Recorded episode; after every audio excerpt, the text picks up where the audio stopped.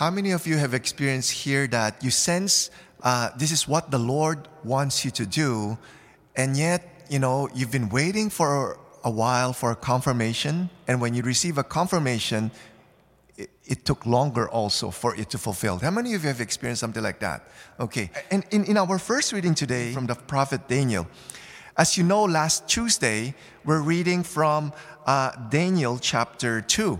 Okay? We're in King Nebuchadnezzar of Babylon. Daniel was in, in, in exile. He had this, this dream, right?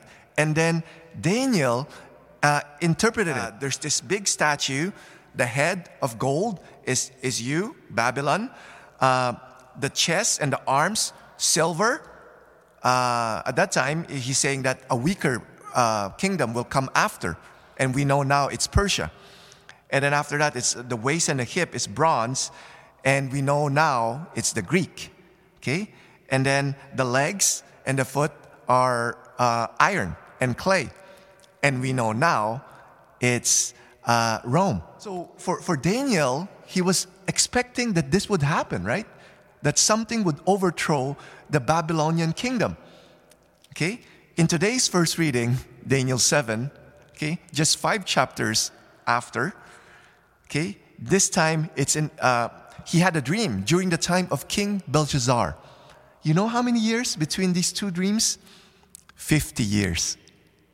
Okay? 50 years. And he had this dream. Saw four beasts. Four beasts. The first one is the lion, and you know, in, uh, and then the bear, the leopard, and the fourth beast. So these four beasts correlates to the four, you know, in that statue. The gold, the silver, the bronze, and the iron. Uh, um, vision of King Nebuchadnezzar, it says there that there was a stone. It says here, at that, at that, at the time of those rulers, the God of heaven will establish a kingdom will never end. It will never be conquered, but will completely destroy all those empires and then last forever.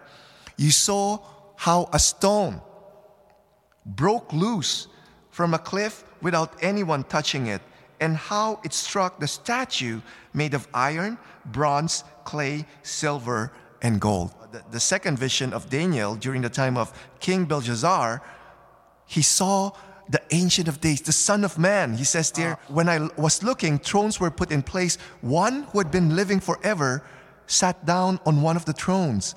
His clothes were white as snow, and his hair was like pure wool.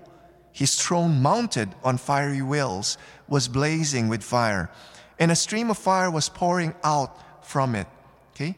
He was given authority, honor, and royal power so that the people of all nations, races, and languages would serve him. His authority would last forever, and his kingdom would never end. Do you see the parallel? the confirmation between these two visions, it wasn't fulfilled during the time of Daniel. Now, looking back, we know, right? Uh, this uh, in Daniel 7, lion is Babylon, the bear is Persia, the leopard is Greek, and the fourth beast is the Roman Empire. But there is this king, this everlasting king, who would tr- overthrow all the empires of this world. And he will reign when he comes in his second coming. Empire right now that is forming. We don't have the Babylons now. We don't have the Greeks, the Persians. We don't have the Romans now. What is the empire that is forming right now? The New World Order. And what are they forming? They want to form one world government. And when you have one world government, they want to have one world religion and one world Messiah.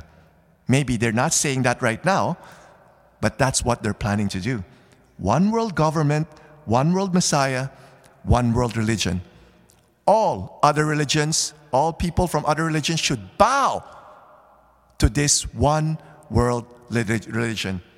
If you bow, if you support this, you know, you, you, you will get all the privileges. Okay? And if you don't bow, you will be segregated you will be persecuted. You could even be put to death. But we need to persevere. When the Lord comes in His second coming, He will reign. That's why for us, we need to persevere. We can't compromise the faith. We can't. Because by compromising our faith, we're going to the dark side. Like the Darth Vader, right? The Star Wars movie. You're going to the dark side. no, remain. Remain with the Lord until the end. Okay? So that when He comes in His second coming, we will not be in fear, but we will have this great anticipation, for we will reign with Him in heaven.